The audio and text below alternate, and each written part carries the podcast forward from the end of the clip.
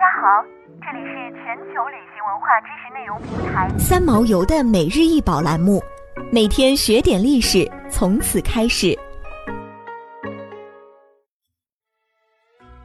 每天学点历史，从每日一宝开始。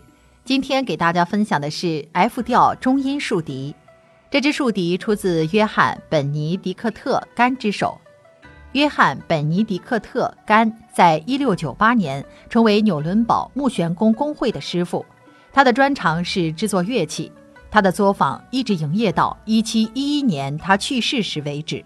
大约有16支竖笛和几支象牙或黄杨木质地的双簧管存留至今。出自他手中的一些竖笛，比如这支上有雕刻的绝床夜市和一个面部雕像。